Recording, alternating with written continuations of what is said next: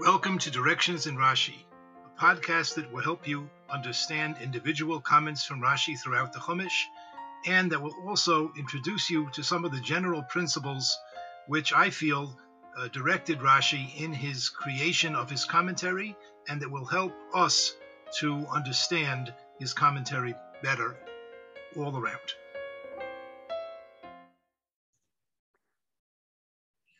Welcome.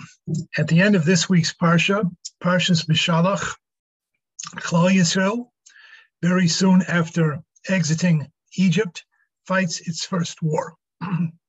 Let us first just read through these psukim on a very simple level before we focus on one particular, one or two particular Rashi comments.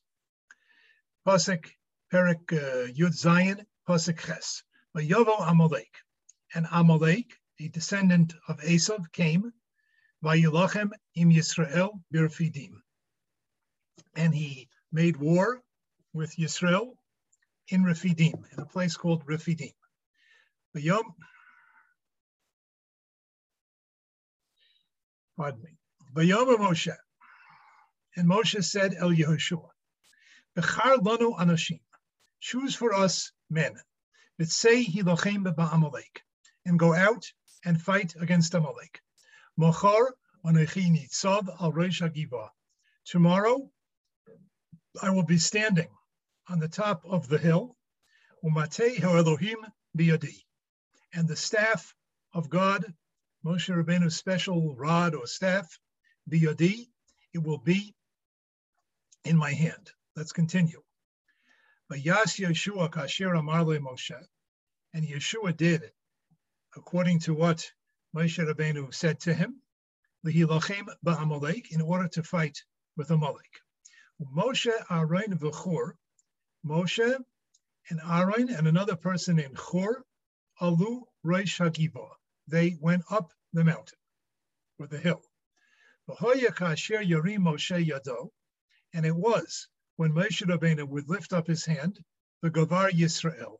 Then Yisrael would be gavar. Then they would be strengthened and they would begin to win the battle. And when he would put his hand down, the gavar Amalek. So then Amalek would begin to strengthen and win the battle. Rashi here quotes a Mishnah in Maseches Rosh Hashanah that it's not that the hands of Moshe Rabbeinu were somehow magical hands. When they were up, Klal Yisrael was up. When they were down, Klal Yisrael went down.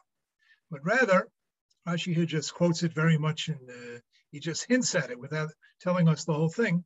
But what the Mishnah says is that when Moshe Rabbeinu lifted up his hands towards heaven in prayer, so the Bnei Israel saw that and they were encouraged and they fought better. They had more success in their fighting because they were mishabdim es libam l'shamayim. They literally were enslaving their hearts to heaven, to Hashem. When Moshe Rabbeinu, for whatever reason, perhaps got tired and put his hands down. So then the Bnei Israel were not mishabim es libam l'shemayim. They were not subjugating their hearts so much to HaKadosh Baruch Hu, and therefore they began to, to, to fight and to be defeated. Okay. Having a little trouble with the size of the fonts today. They keep on, they keep on uh, shrinking every time I touch the screen. Okay, Vayas Yeshua uh, Pasek Yud Aleph. Oh, pardon me, Pasek Yud Base. Bidei Moshe Kvedim. And Moshe's hands were heavy. Vayikhu Evan, so they took a stone. Vayasimu Sachtov, and they placed the stone under him. Vayeshev Aleho, and he sat on the stone. The Aaron v'chur tamchu b'yadav. And Aaron and this other person, Chur, they supported Moshe Rabbeinu's hands. Mizeh echad u'mizeh echad from this side one person, and from this side, and from the other side, the other person. Vayihi yadav emunah ad bo hashemesh. And his hands were, Rashi explains, his hands were spread out to heaven in emunah, in trust in a Kodesh Baruch. Rashi says, with v'tfila ne'emenis unachona, with a steadfast and proper tefillah, ad bo hashemesh, until the sun went down. So in other words, Moshe Rabbeinu was able to keep his hands up.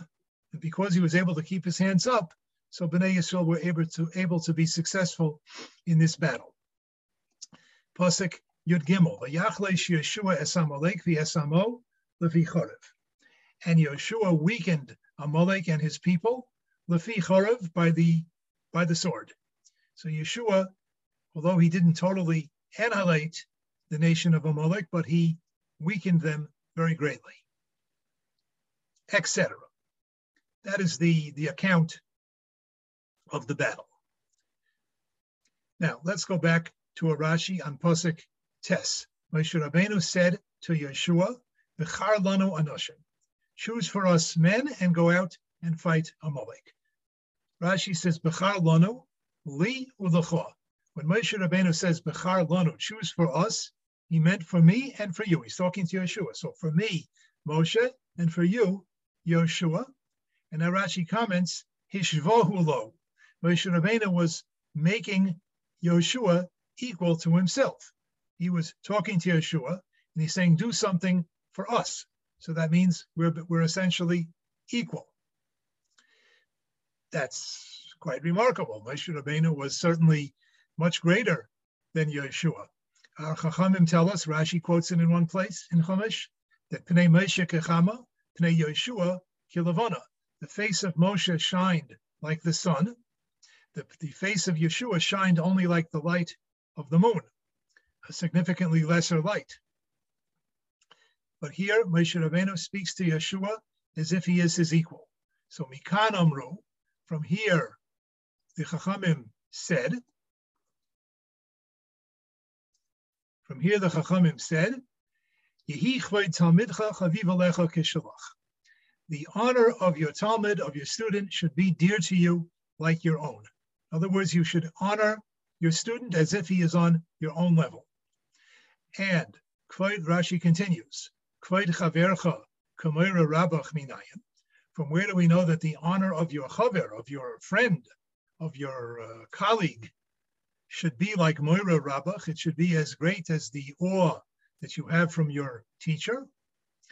That's a different pasuk. Vayomer Aaron el Moshe, be Adoni. Aaron said to Moshe, please, my master. Now, Aaron was in Rashi uh, says, we, we discussed this Rashi not long ago. Uh, Rashi says that Aaron and Moshe were Shkulenim. They were equal. And yet Aaron, when he addresses Moshe Rabbeinu, he called him Adoni in a certain context. So you see that the honor of your colleague, of your equal, should be like the Moira Raboch. It should be like the awe and the uh, extreme respect that one has for one's Rebbe. And Rashi here it says, Valoy Gadol, Gadol Ha'achin Hayo. Wasn't Aaron the older of the oldest, the eldest of the brothers in that family? He made his chaver, he made his friend, Moshe Rabbeinu, his, his buddy, so to speak, he made him like his Rebbe. He addressed him as Adoni. So from here we see the respect that you give to a colleague should be like the respect that you give to your teacher, to your master. Now Rashi continues, And the awe that one has for a Rebbe for one's teacher, Kamoira Shemayim. It should be like the awe that one has towards heaven, meaning towards Hashem. Shenemar, as it says, Adoni Moshe Kiloim. Yeshua said to Moshe Rabbeinu, my master Moshe Kiloim. Now, the context, there, without getting uh, too heavily into that into that story, is that there, there the uh, Moshe Rabbeinu was was instructed by Hakadosh Baruch Hu to choose 70 people, 70 men who would uh, be given nevuah by a Kodesh Baruch Hu. They would, they would be given a prophecy. They would be given the power of prophecy by a Kodesh Baruch. And amongst the people chosen were two gentlemen named Eldad Umedad. Now, the people who were chosen were supposed to appear by the Oyel Maya. They were supposed to come to the Mishkan where this uh, spirit of prophecy would rest upon them. Eldad and Medad stayed back in the camp. They didn't go. And yet, when the when the signal was given, when HaKadosh Baruch Hu gave nevuah to these people, Eldad and Medad also were misnabim b'machaneh. They were prophesizing in the camp. They also became Nevi'im and began, began to say certain, uh, certain prophecies. And Yeshua was very disturbed by this. Exactly why, that's, well, perhaps we'll discuss it a little bit later, but Yeshua didn't like this. So he went to Moshe Rabbeinu and he said, Adoni Moshe, Kilaim. My master Moshe, Kilaim. Rashi says, Kalem minha oilam. Remove them from the world. Chayovim hem kloya hamordim b'cha ki'ilu pashu ba'kodesh baruch These people who are mordim b'cha, who are rebelling against you, they didn't follow your instructions, so they are obligated in kloya. They are subject to a punishment of being removed from the world. Pashu as if they had sinned against HaKadosh Baruch So you see here that Moshe, that, that Yoshua was talking to his Rebbe Moshe, and he, uh, he, he, equated Moshe Rabbeinu, he equated the respect that he owed to Moshe Rabbeinu uh, to the respect that he owes to HaKadosh Baruch He, he uh, equated their abilities, so to speak. Okay.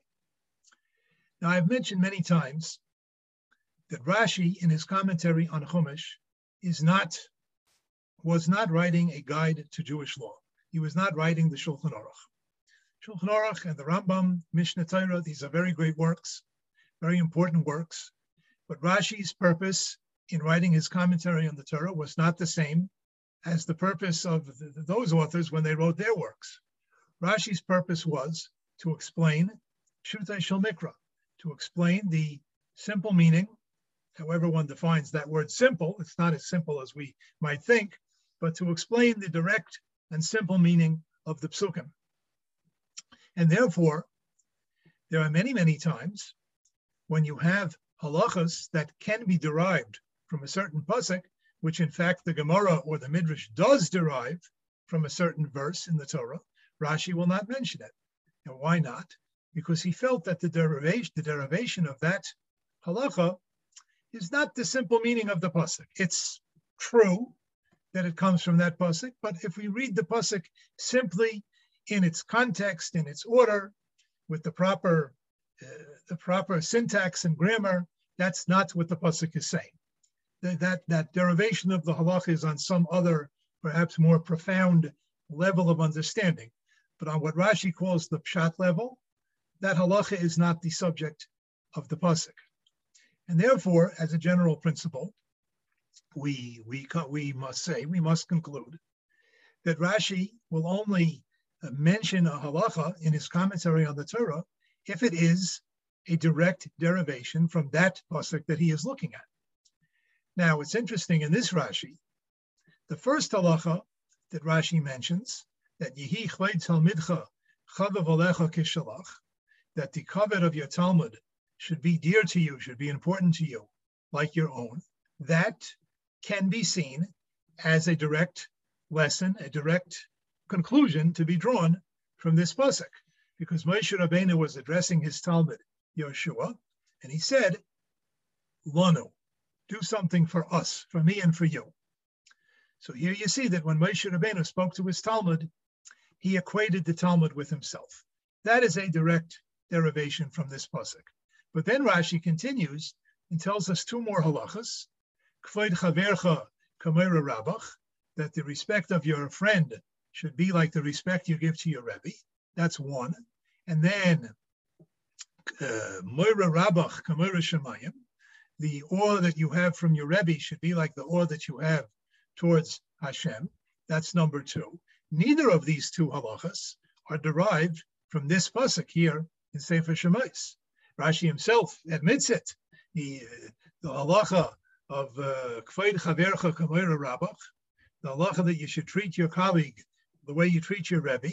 So that comes from a pasuk in Bamidbar, uh, chapter Yud Beis, and the halacha that you should uh, speak to your to your rebbe as if you are speaking to Shemayim. So that comes from a different pasuk in Bamidbar, chapter Yud Aleph.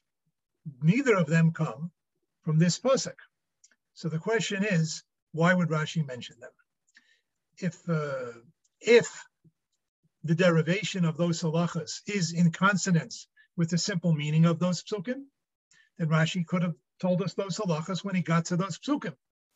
But why would Rashi mention all of these halachas now on this pasuk when this pasuk is not the source for all of them? It's only the source for one of them.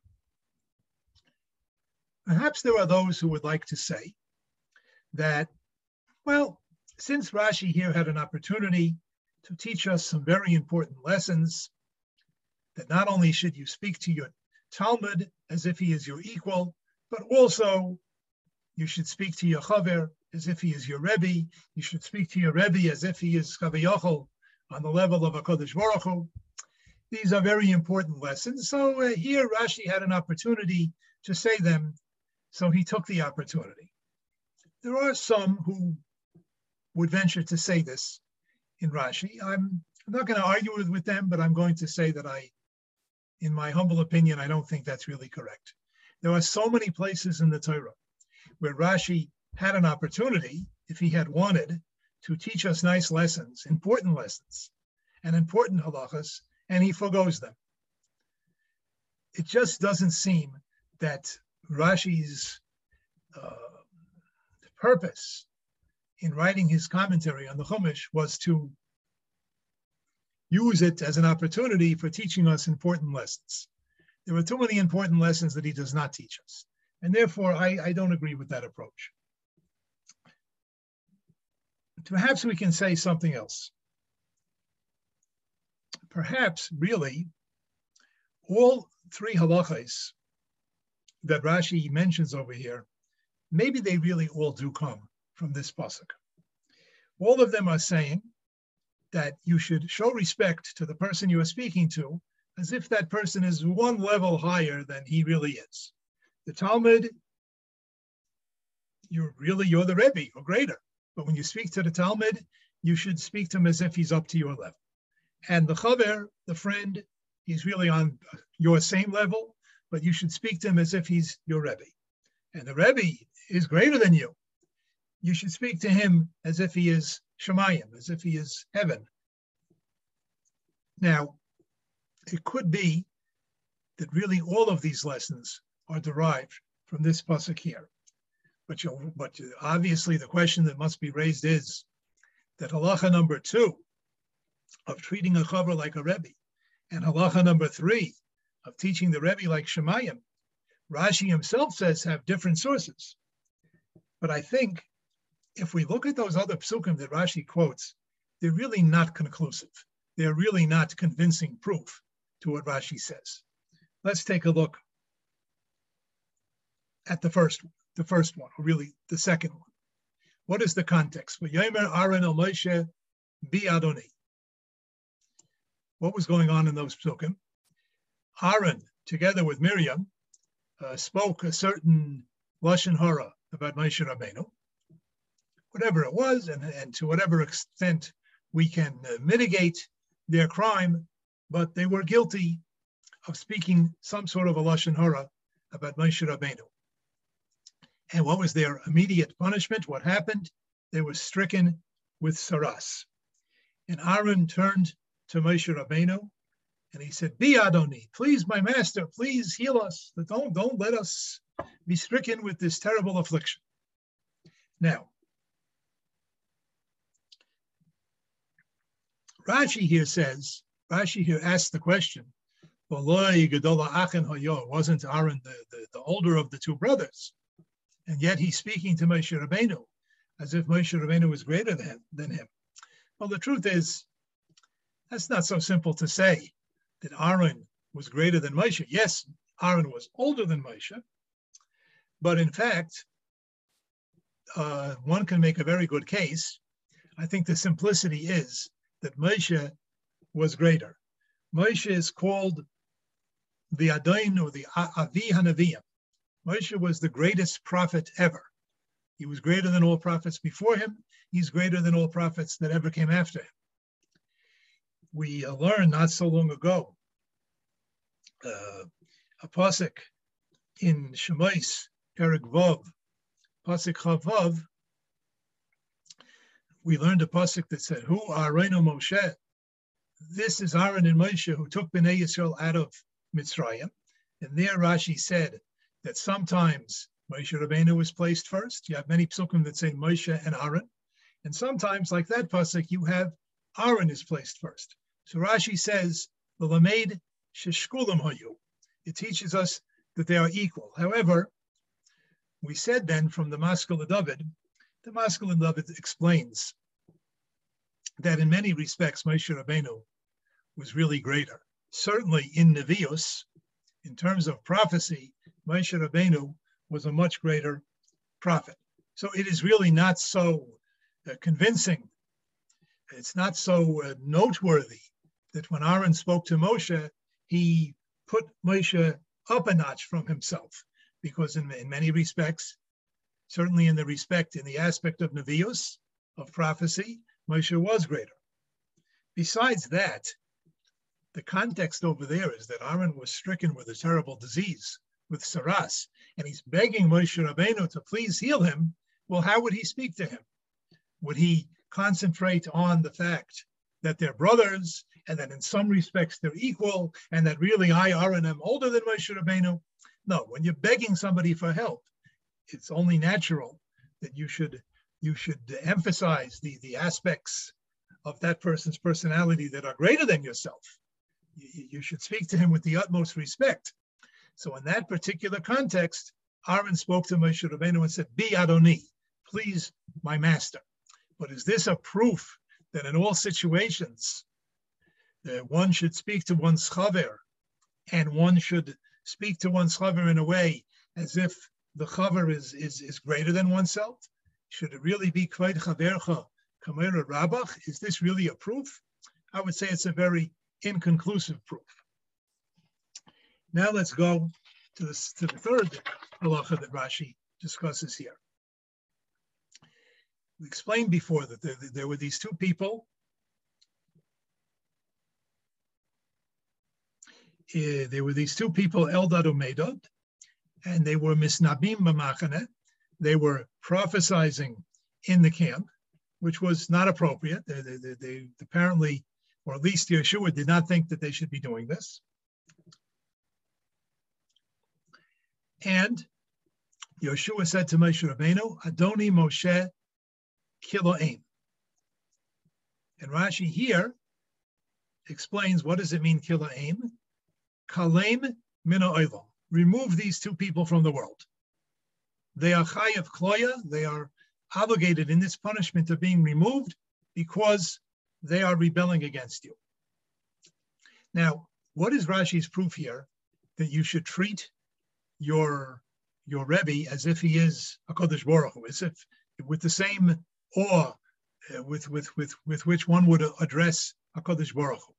It's not from the word Adoni Moshe, my master Moshe. That, that's perfectly expected and normal that, that Yeshua should, when he's speaking to his Rebbe Moshe, he should call him Adoni. Rashi is saying the proof is because he said to him, Kila aim, remove them from the world. How could how could Yeshua talk to Moshe Rabbeinu and say, "Look, these two fellas, they're doing something terribly wrong. Remove them from the world." How do you remove someone from the world? So Rashi says, you see that Yeshua, he, he looked to Moshe Rabbeinu, he spoke to Moshe Rabbeinu, Kaviyachol, as if Moshe Rabbeinu is the Rebbeinu Shalom, and he can have people removed from the world.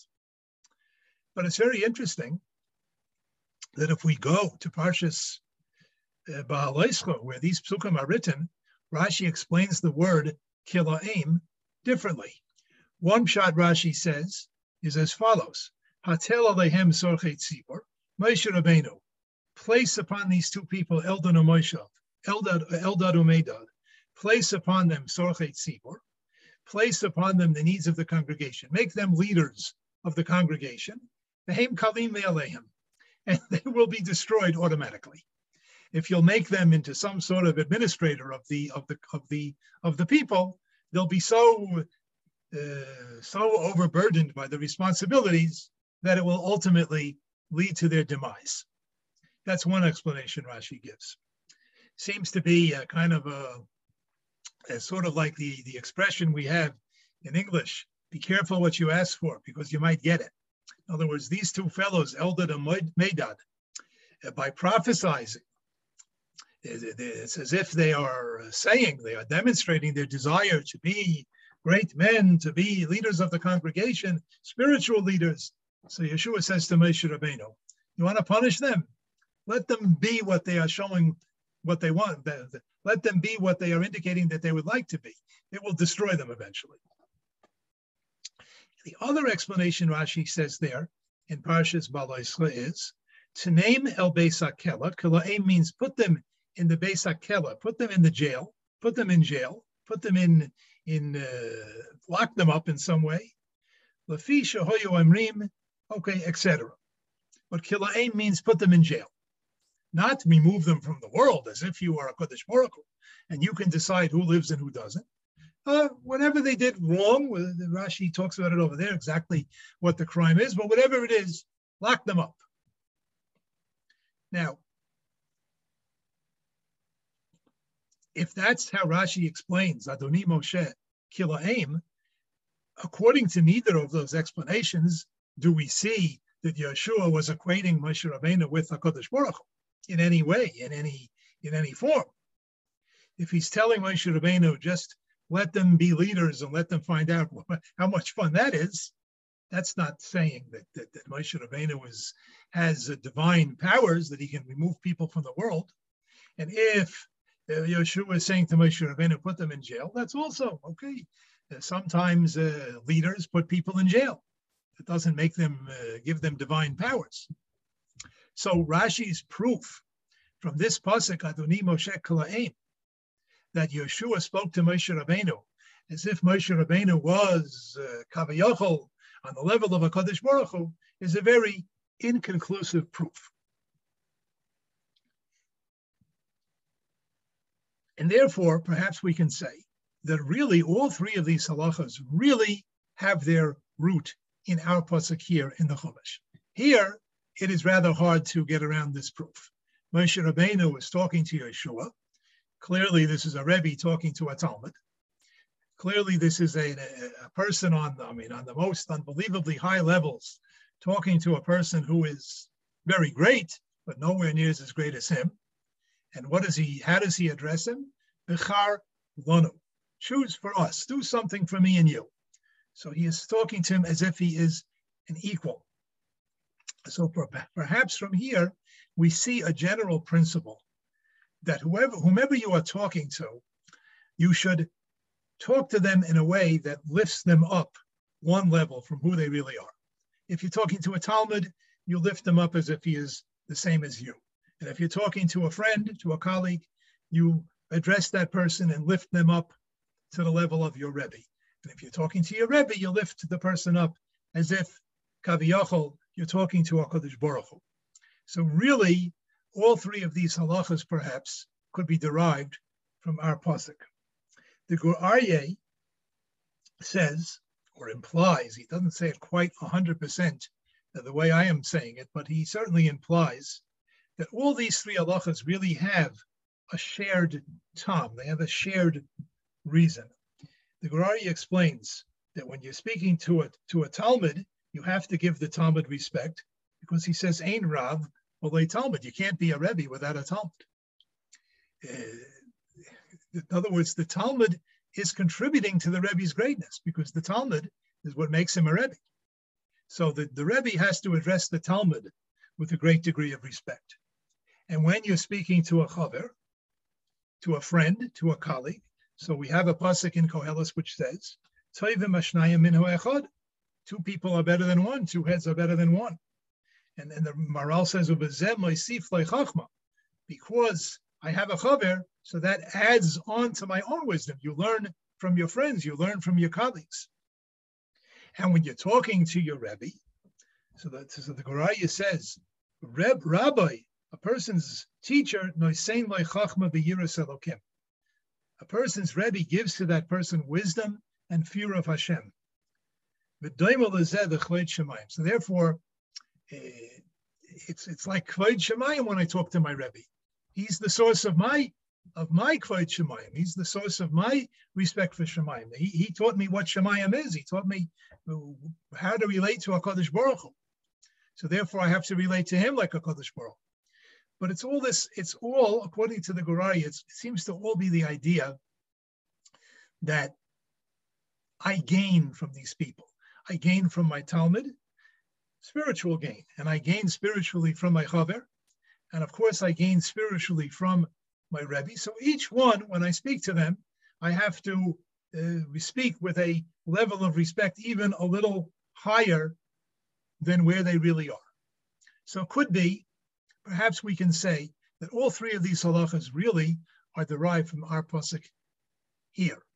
And therefore, Rashi here is not adding any halachas that are derived from other places. He wouldn't do that. He would wait for those places. But really, Rashi is telling us all of the halachas that can be derived from this pasuk itself. That's one way that I think we could approach this Rashi. I think there's another way that's almost the opposite. I think we can say that the real key to this whole Rashi, two most important words in the whole Rashi are the two first words. It says Bechar Lanu, choose for us, and Rashi says Li Ulecha, for me and for you. Now that those look like fairly innocent words. They look almost superfluous. Uh, what else does Lanu mean? Lanu means me and you, us. But really, Rashi is making a very important point with these two words, li or. The truth is there are other possibilities how we could explain that word, lanu, which might be preferable in some ways. First of all, one might say that the word lanu is referring to Klal Yisrael. Yemer Myshel Yeshua, bechar lanu anashim, choose for us people. Who's us? All of us. I mean, we're being attacked by a powerful nation. And we are not a nation that is uh, mulumde milchama. We are not accustomed to war at this point in our history. Uh, you better choose the best men for us. Who's us? Us is all of us, the Klal Yisrael. Another possibility, and this one is mentioned by Ibn Ezra over here, right? Ibn Ezra says, "Bechar lanu derech haloshin leimar kocha." he's commenting on the this extra word, a seemingly extra word, lanu.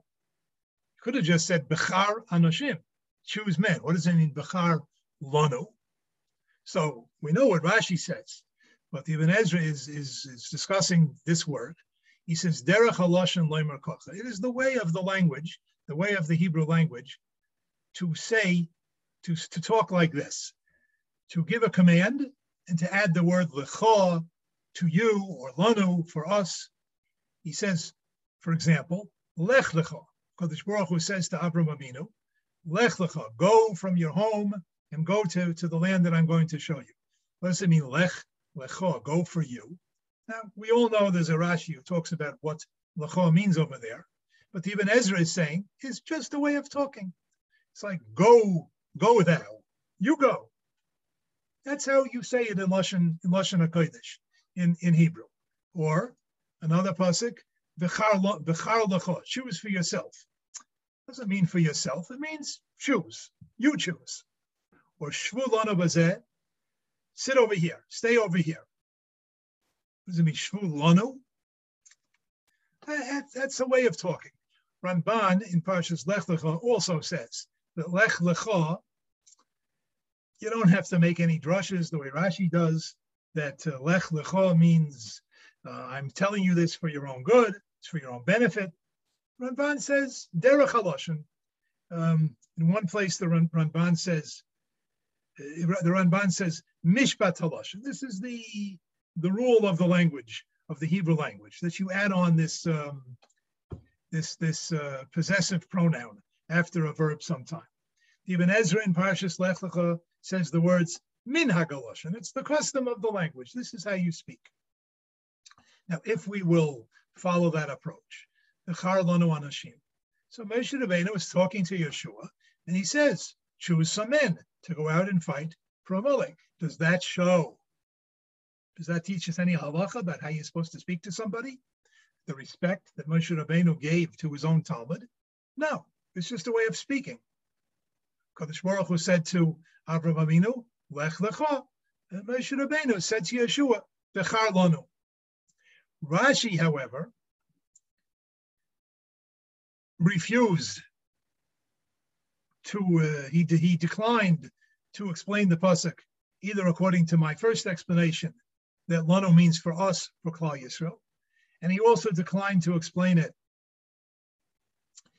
like the Ibn Ezra, that Bechar Lanu means, doesn't really mean anything. It's just the way you speak in Lashon HaKodesh. Rashi says, Bechar Lanu means Li Ulecha, me and you, for me and you. Now, I would suggest that the rest of this whole long Rashi, all of this, is coming to support Rashi's original point that Lanu means li ulecha, for me and for you. Why? Because Chazal on this pasuk, Bechar Lanu, they they teach us. They, they, they made a long teaching about this. It's in the uh, Mechilta de Rabbi Yishmael. I think it's also in the Midrash Rabbah. It's in several midrashim. They teach us a long lesson based on this Bechar Lanu Li Ulecha. They teach us that when that when, when you're speaking to your talmid, you have to speak to him as if he's uh, equal to you. And when you speak to your chaver, you have to speak to him like he's your rebbe. When you speak to your rebbe, it's like you're speaking to the Rebbeinu Shalom. That drush only makes sense if the word lanu literally means me and you. If the word lanu means all of Klal Yisrael, then there's no there's no room for this whole uh, long lesson that Chazal teach us. He wasn't referring to Yeshua as Lanu.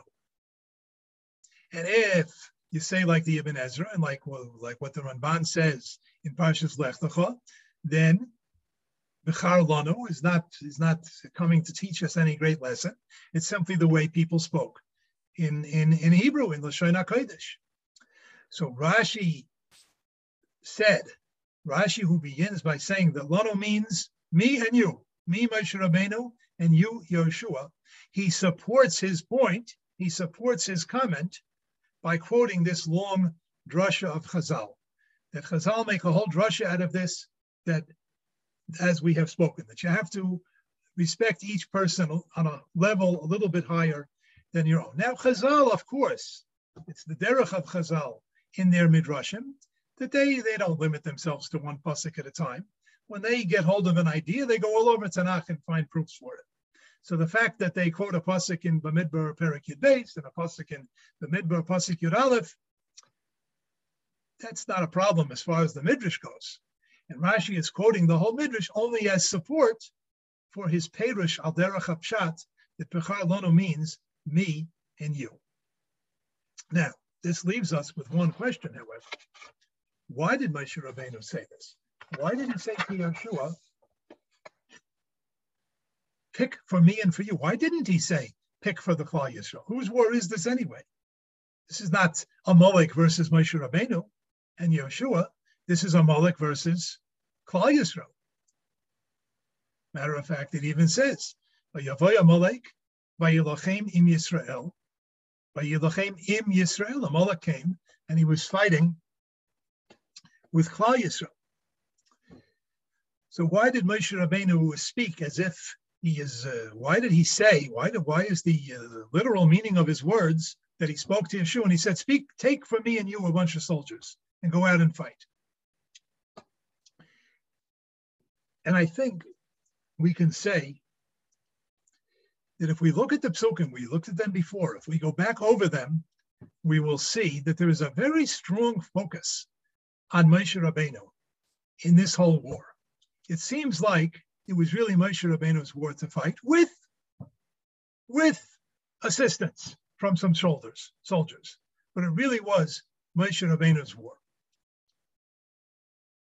First of all, you see here in the end of the first pasuk, Anochi nitzav Giva.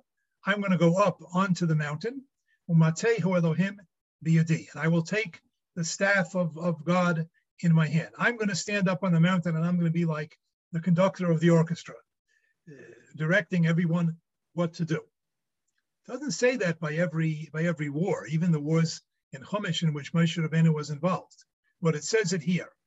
We go to the next pasuk, and it says, in fact, that Moshe went up Rosh Hagivo. He went up to the top of the hill, and when he lifted up his hands, the people were able to fight better.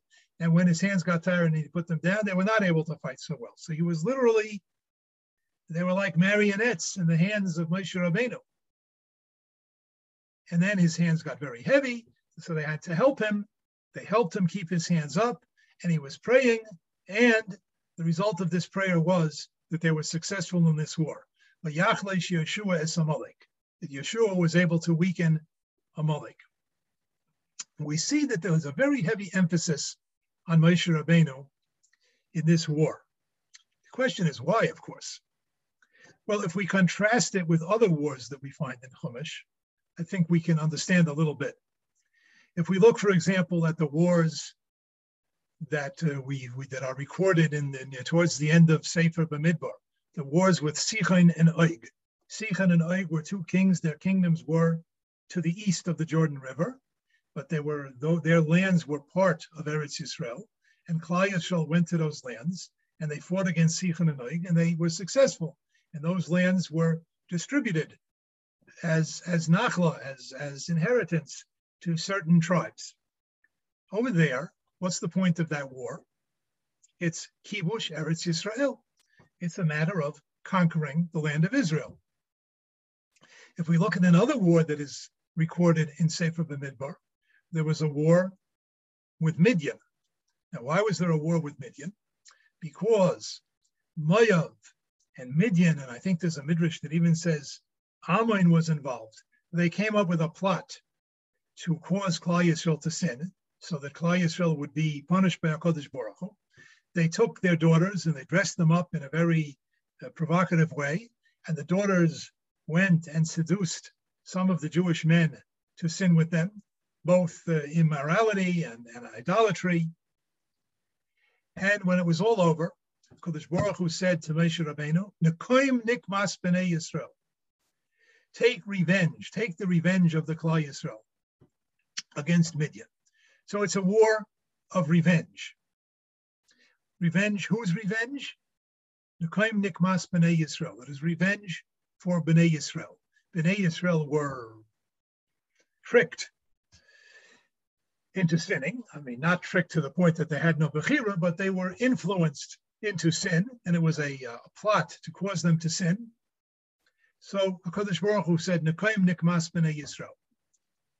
However, the war with Amalek was for a very different person, purpose. And Rashi really says this on the first pasuk about this war. Rashi says, V'yavay Amalek. Now, here Rashi is discussing the connection between this war with Amalek and the previous Parsha. The previous Parsha told us the story of what we call the Mei Meriva, that Klal Yisrael came to a certain place very shortly after leaving Mitzrayim, and there was no water to drink. So finally, uh, the people complained very bitterly. Kodesh Baruch Hu told Moshe Rabbeinu to go hit the rock, and the, Moshe Rabbeinu hit the rock, and the water came out, and everybody had water to drink. And then, right after that, what's the next thing we read? Amalek came and attacked. Rashi here says, Samach Parsha Zoyla Mikrazeh. The Torah juxtaposes this Parsha, the Parsha of Mei Meriva, to this pasuk about Amalek attacking, Leimar. This is to say, Ani tamid beinechem. I, Hashem, am always amongst you. Umezumin litzorchechem, and I am prepared to fulfill your needs. And you say, Ayesh Hashem b'kerbenu im ayin, and you said when you didn't have water, is Hashem amongst us or not? You questioned whether I'm with you, whether I'm present with you to help you. Chayechem, I swear upon your lives. The dog is going to come and bite you. Who's the dog? Amalek. The atem sayakimli, and you're going to be calling out to me. You're going to cry out to me. The sedu hechanani, and you'll find out where I am, etc. In other words, this war with Amalek was a direct consequence of our misbehavior. We misbehaved. We didn't trust that HaKadosh Baruch Hu would take care of us and that he would provide us with water. And we we, we panicked. We said, Hayesh Hashem b'kirbechem. Is Hashem even with us? Is he even watching us? That's a that's a terrible misbehavior. And that's why Amalek came as a direct consequence of that misbehavior. It makes sense that the responsibility to, to, to conduct this war falls upon the leaders. Rashi says in Sefer Dvarim, uh, Perik Aleph, Pasuk Yud Gimel, based on a pasuk there, he says, Ashmosehem Shel Yisrael, the sins and the faults of Klal Yisrael, Tluyais Beroshe Dayanehem. They are hanging over the heads of their Dayanim. The sins of Klal Yisrael are upon the heads of their leaders. Shohoya Lahem Limchos, because they should have protested when the Jewish people uh, act inappropriately, or the Chaben Oisam, the Derech HaYeshora, and they should have guided them, directed them in the proper way. When Klal Yisrael sins, uh, a large part of the fault is placed upon our leaders. Of course, we have to do our best, and we can't excuse ourselves, but our leaders are responsible for us. And if they don't teach us well enough, they are they are liable to punishment, and it's up to them to to correct the problems. And I think perhaps that's what's going on in this war here with Amalek. We, Klal Yisrael, misbehaved, and therefore, whose job was it to clean up the mess? In a certain sense, Moshe Rabbeinu. Moshe Rabbeinu and his number two in command, Yeshua. So when Moshe Rabbeinu uh, went to Yeshua and said, gather an army, impose the draft, and take the best men for the army, what did he say? Bechar lanu anashim. Choose for us. Who is us? Rashi said, Li ulecha. Me and you. The only thing is, why would Moshe Rabbeinu, why would the great Moshe Rabbeinu put Yeshua into the same breath as himself?